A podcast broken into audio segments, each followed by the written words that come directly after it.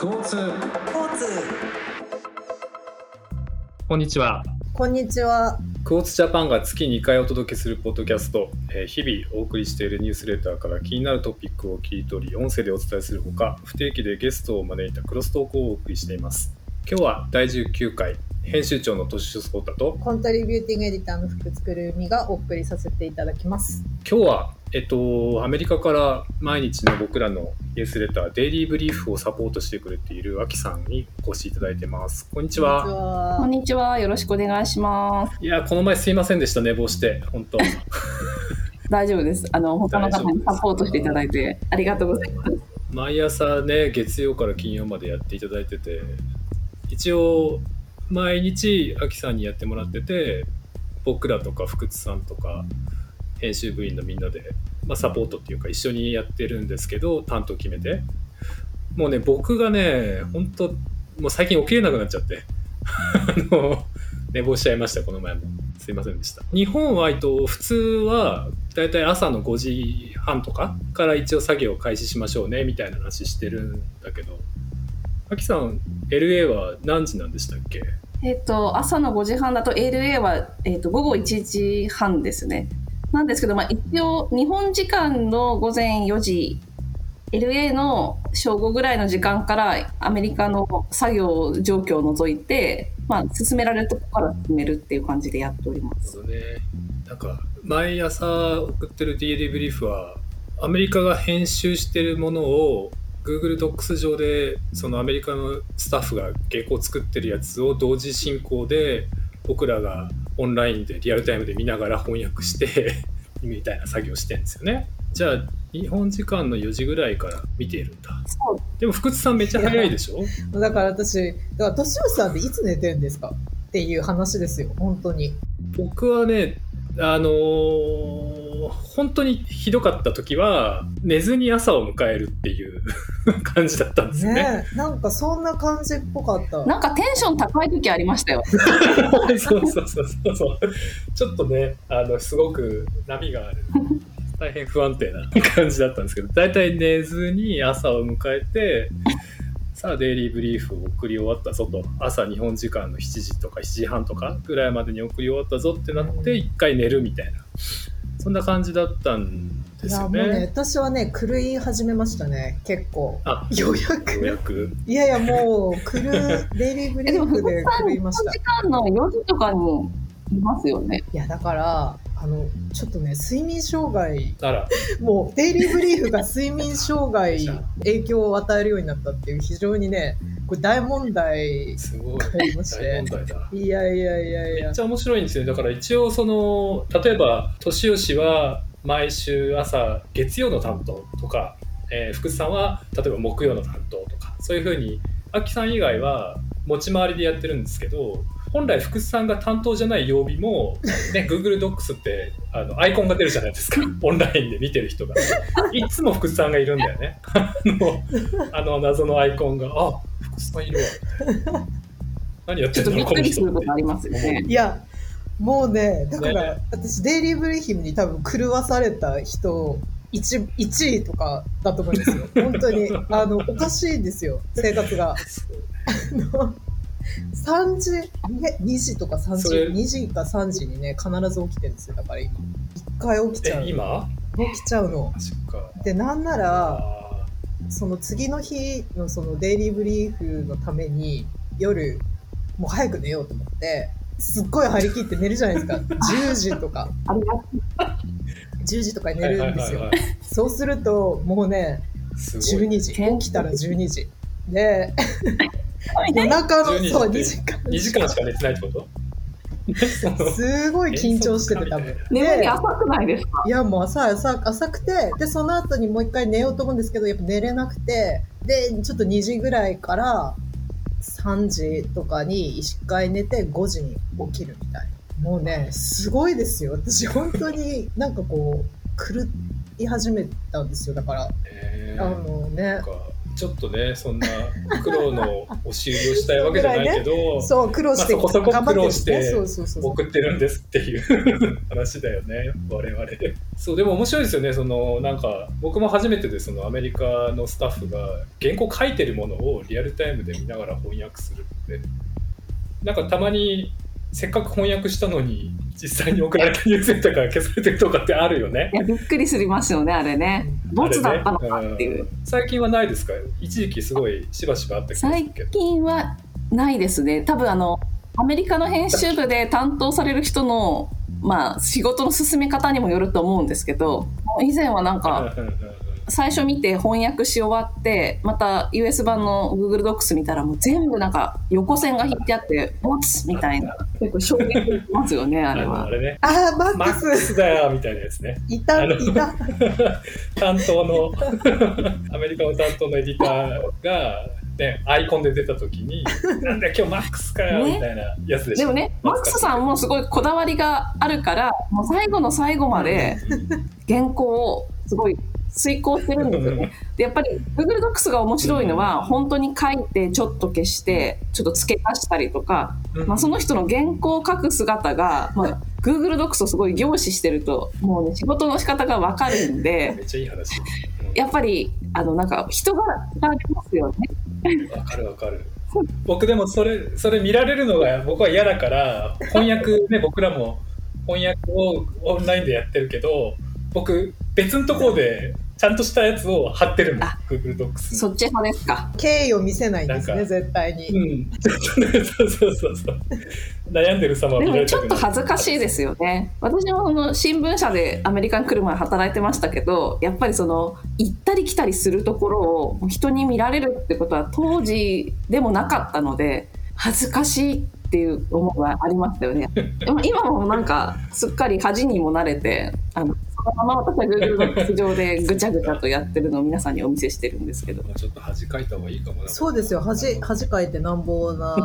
でもやっぱりねアキさんはその新聞社で働いていたっていう経験があるがゆえにやっぱそのスピード感とかあの何ですかね言葉？用言葉の使い方もそうだしやっぱりなんかこうちょっと私にはないいろんな要素をお持ちで本当に頼もしいなって毎度あの思って一緒にやっておりますが。ね、なんか僕はもうなんか雑誌とかだと月に1回とか2月に1回ペースの山谷だけど新聞とかって毎日山谷みたいな話なんでしょきっと。あそうですね。新聞は毎日まあ、朝刊とあればまあ夕刊が締め切りがあるで毎日、まあ、山が来るんですけどただあの新聞社の時の仕事っていうのはかなり忙しさに濃淡がはっきりしていて締め切りの数時間前ぐらいから非常に忙しくなってもう結構あの慌てながら書くっていうこともあるんですけどもそれ以外の昼の時間であるとか、まあ、日曜日の日中とかなんかはもう結構締め切りまで時間もあるんで、まあ、ゆっくり本当にお茶を飲みながらゆっくり原稿を遂行するみたいなこともありましたのででその関その関係から言うとデイリーブリーフは、まあ、毎日すごいもう短期決戦。もう本当に締め切り前の追い込みの状況が、まあ、毎朝来てるっていう印象ですね。トリビアとかねいいですよね。トリビア？トリビア。私もトリビアが一番好きですよね、うん。デイリーブリーフいいですよね。年吉さんもねこだわって。僕もあそこだけはちゃんと見てる。ありがとうございます。なんかその意外と実は一番翻訳が難しいパートなんじゃないかなっていう気もしててあそこが。アメリカ人がすごいスラング混じりでちょっと短くポポンって並べてる言葉を前提知識ない日本人が読んでちょっと分かるようになんかフォロー補った方がいいのか その直訳というか訳の原文のノリを生かした方がいいのかみたいな。ちょっと試試行錯誤していただいてるなみたいなことをいつも思ったりするんですけど。なんかねあの世界各地にモノリスが出現とかね。なんか僕は大好きですよ。モノリスシリーズ続きましたね、一時期。続きま。したね一時期ね。あと動物ネタはすごい多いですよね。動物ネタね。動物ネタ。ただ個人的になんかすごいねあのタスマニアンデビルがすごいこう出てくるイメージ、結構出てきますね、でも。うん、そうねそうね。で私たち一応必ずアメリカが選んできたリンクを必ず確認してるんですけど、まあ、大体動物ものだとすごいリンクの写真が可愛いなで結構朝癒されつつ忙しいながらに。あそうだそうだ。でもあの中には結構リンクを開くのにもうドキドキするというか、まあ、アメリカ版の英文を読んでこれ何？って、うん。このリリンクなんか見るのやもうちょっと正直ちょっとためらうなっていうやつもあるんですけど、まあ、一応あの毎朝確認してます。あの結構古いものだと2020年の去年の1月24日のデイリーブリーフのトリビアでうん勇気があるならミイラの声を聞いてみてくださいっていうトリビアがありまして 科学者たちが3000歳のミイラ化したエジプト司祭の声を再現しました。うんこの情報をどう扱うかはあなた次第です。てんてんてんっていうあのものを翻訳したんですけど、私これものすごい怖いなと思って家で一人でいる時でもうすっごいしながら、まあ、リンクをしたら本当にちょっと数秒だけのちょっとうめき声みたいなのが数秒入ってるだけでちょっと結構あの肩透かしを食ったんですけど。肩透かしね。もう本当にあの私普段だったらこういう怖いものとか閲覧グロ注意みたいのは絶対見ない派なんですけど、これは見るしかないなと思って。仕事だからね。あれ、本当表紙抜けの映像でしたよね、確かに。とかね。そうですよね。すごい。ねおどろおどろしい感じのもありますけれどもまあでも基本的にはまうん。あそのちょっと読んでクスッと笑えるようなネタを。いいですよね。うん。なんかだから基本的にそのメールに送りあのメールの内容は Google Docs 上で作業してるのを Slack で同時進行で、ん。なんか次はここやりますねみたいなやり取りしながら作業してて。なんかそういうトリビアでちょっと可愛い動物の話が出るとちょっとその Slack が和むみたいなね。あの犬のスタンプが飛び交ったりするみたいな。ところがねそうですね。見てて楽しいですけどね。そのやり取りも。そうそうそう。いやはい。そうたまにそのだいたい時間で言ったら2時間ぐらいですか？作業してるのって毎朝。2時間ちょっと。そうですね。2時間ぐらいが2時間ぐらいか。ぐらいですかね、であとはまああの余裕がある日はちょっと早めに入ったりとか、うんうんうんしますでもあのやっぱり Google Docs を通じてさっきもちょっと申し上げましたけどやっぱアメリカで同時に作業してる人の、まあ、なんか息遣いが聞こえるというか力が伝わってるんで前もってあの本当に早い時間から準備してる人もいればもう本当に日本時間の午前5時半になっても全然アメリカ版の作業が進んでなくて大丈夫かな今日の当番の人ってドキドキしながら見てると。うんもうものすごい追い上げスピードでドバババババって作業する人なんかもはいはいはいはい。なんか向こうも何人かでやってるからはい。そのこれ間に合わねえなってなると上役っていうか先輩が入ってくんだよね。でおそらく。そうですね。助っ人がガーッと来て、うん。ものすごい速さで進むんですけどね。も、私たちもそれに追いつこうとはするんですけどねなんか結構。うん。ちょっと追い込みやめてほしいみたいなね。大体スーザンの追い込感じですかね。そうですね。スーザンが出てきてくれるとあら安心というか。安心ね。そうですね。安心感あります。そうだから2時間作業してる中でススラック上でたまにねなんかアキさんがその LA で今こうだみたいな。今、えー実は LA にはおらずどこそこにいるんだとか。なんかそんな、うん。こうプチ情報が入ってくるのも僕ら的には日本にいる僕ら的には結構ほっこりするっていうかあいいな。そうですね。私が結構あの旅行でアメリカ国内旅行してたりなんかして、ね。結構なんか出た先々でうん。作業してることもあるんで、いいよね。いやーいいで大体福津さんが「いいなーいいなー」ってなるそう。行きたいなー早くどっか行きいたいみたいな。そう。本当に。いやでも本当にあのコロナの時はちょっと飛行機乗るのをうん。みんな避けてたんでもう本当にサンフランシスコまで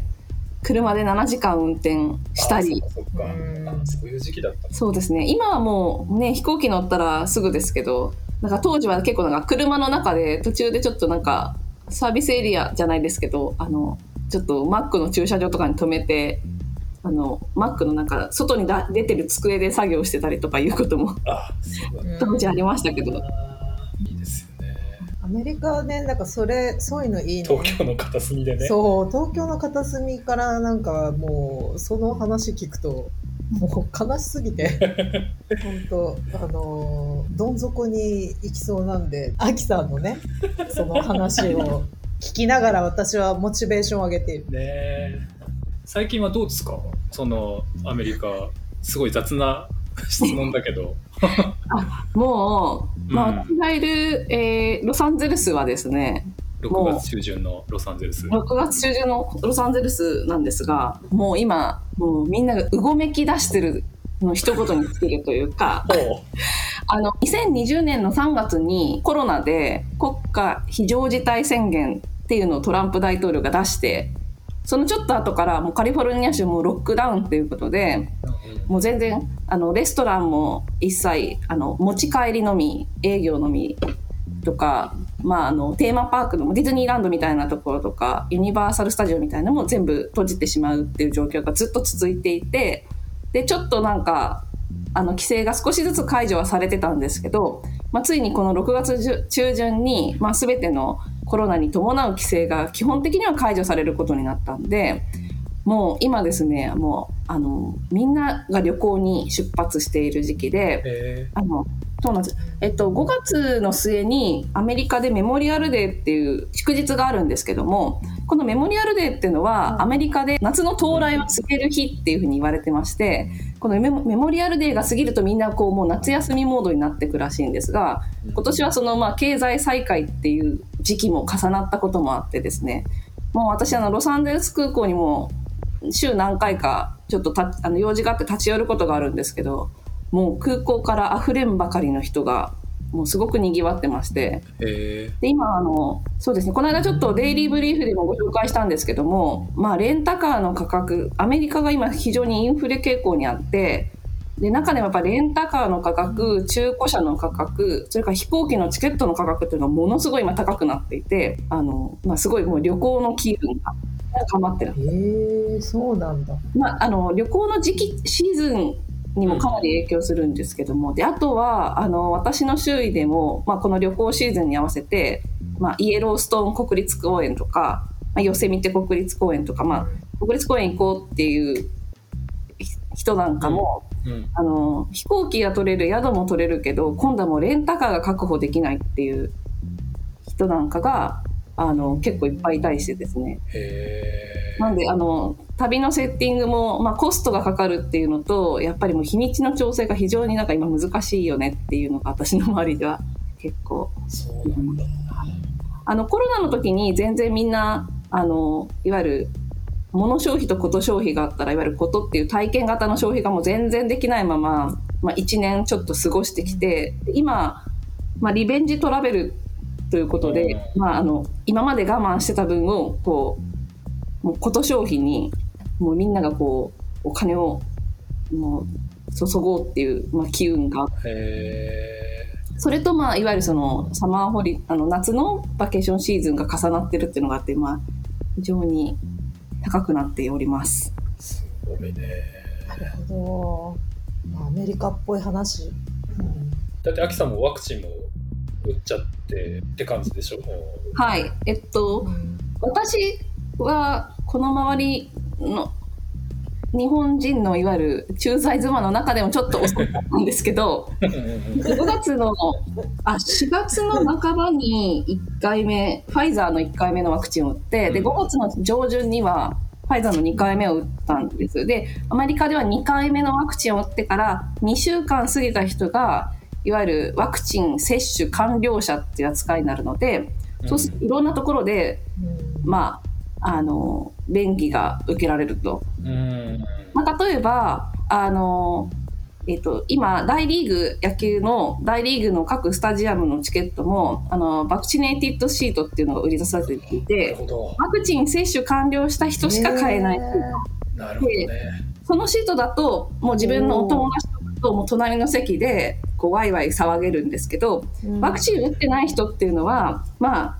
4人席で買ったら、その2席開けてから、また4人席で売り出すみたいな、まあ、夜そっか。すごいな。ね、なんか、うわで、あと、最近、まあ、あの、私の住んでる近所のレストランなんかで結構あるのが、まあ、レストランは今、えーコロナでずっと店内飲食ができなかったのが、うんうん。今店内、えーキャパの何パーセントまでだったらお客さん入れていいですよで机の間はあのソーシャルディスタンスを保ってねっていうあの形で店内でも少しずつ営業ができるようになってでこれがまあ6月中旬の経済全面再開で、まあ、レストランも店内でもフルオープンできるようになるんですけどその店内のキャパが限られてた時はあの、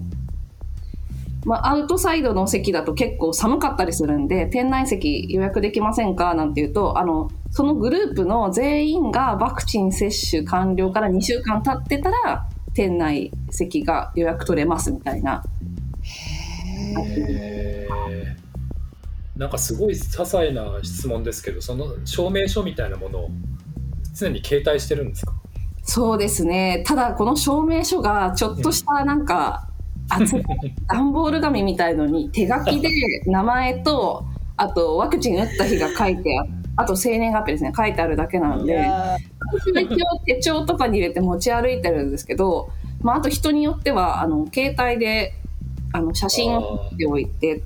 ただ、これってもう結局、本物かどうかが全然証明できないというか、簡単に偽造できちゃいし、あの、ーうんできるものなんで、なんかどれだけ証明力があるのという感じなんですただ一応まあ、そういう形で、まあ、このうん。カードを持ってれば証明になるというふうにされてますね。なるほどね。面白い。いいいなやだからね毎回なんかそのヨーロッパの話とかを最近またそのヨーロッパに住んでる人とかと電話をしたりとかしてあの、まあ、話を聞いたんですけどやっぱね日本で報じられてるね海外のまあちょっとアジアはまた別ですけど、まあ、特にアメリカとかヨーロッパの話と多分日本で報じられてる話がもう全然なんか温度差がありすぎて。本当さねなんていうんですか、もう、なんかこう、日本人ってやっぱすごい真面目なんだなっていうか、改めて思ったんですよね。なんかこう、きちんと、こう、やっぱやんなきゃいけないって一生懸命してて、まあそれこそオリンピックの件もあるから、まあ、すごくこう今戦ってると思うんですけど、多分ね、外の人たち全く何も考えてないですね。もう、もう終わったもの。だからもうコロナはもう終わったものっていう、もう自分たちのやっぱ夏をどう楽しむかっていうような方に、もう完全にシフトしちゃってるから、あの、なんかその温度感の違いというか、なんだろう。なんかもちろん彼らも厳しい、えっと、うんその時期は過ごしてるんですけど、でももう終わったんですよ。やっぱり。日本だとまだこれからっていうなんか印象を感じちゃう。そうそう、日本はまだこれからなんか、なんかね、イベント、あのイベントがあってとか、やっぱありますけど、もうなんか外はちょっと違うテンションなんだなっていうのをやっぱ話してて思って、なんかねいやもうやっぱやっぱちょっとあのファイザーがいいよねとかいう話をねしたいわけですよ。自分事として。そうね、そうね、そう、そういうのとかね。そういうはもうなんかうん。たまにね、その年老いた両親がどれにしたらいいと思うとかっていう これ大丈夫かなとかいう話は出てくるけどうん。自分が打つか打つんならとかいう話にまだなってないですからね日本だとそう僕は40代だけどうん。なんかでも日本も接種、うんうんうん。まあ結構スタートが遅かった印象です。けど今接種率のグラフを見ると結構うん。もうすごい加速中だなと思ってまして。なんか職域接種というかそうですね。会社で順次うん。始まってますよね。全日空とかも大学とかもやってるし。うんただやっぱりアメリカでも問題になっているのは、まあ、ワクチンを打ちたくないって人人ですとか、うん。まあ打ちたくないというほどじゃないんだけれどももうちょっとそのエビデンスが示されてから打ちたいもうちょっと情報を得てから打ちたいっていう人とか、まあ、いワクチンに関してもすごく温度差があるんで、まあ、まず、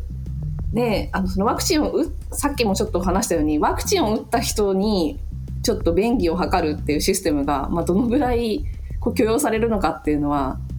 ちょっとこれからまだまだ議論の余地ありだなっていう感じはしますよね。うんそうねそうですよね。便宜を図るキャンペーンみたいな接種させたい行政側のキャンペーンみたいなやつもそうですね。世界になんかあの前トリビアでもちょっとご紹介したので、うんアメリカではそのワクチン接種者を対象に、まあ、抽選をして、まあ、賞金が当たりますよっていう、まあ、抽選をですね結構打ち出してる州なんかもあるんです。けどこの間なんかトリビアであのうん。ワクチンを打った人を対象に抽選で当たるとなんか牛を1頭プレゼントする ものもあってすごいちょっと面白いなと思いますけど。なんかやっぱね、そういうのを、だからキャンペーン、キャンペーン化しちゃうっていうのがもうアメリカですよね。うんキャンペーンとかエンターテインメント化するというか。リワードがねそうまあ中国だとアイドルグループが握手に応じてくれるらしいよワクチン打つとうん。もう自分の推しがそんなことしてくれるって言ったら私もまあ打ちますよ。あ、まあでも生身だからね、生身で近寄れるっていう。そう受ける受ける。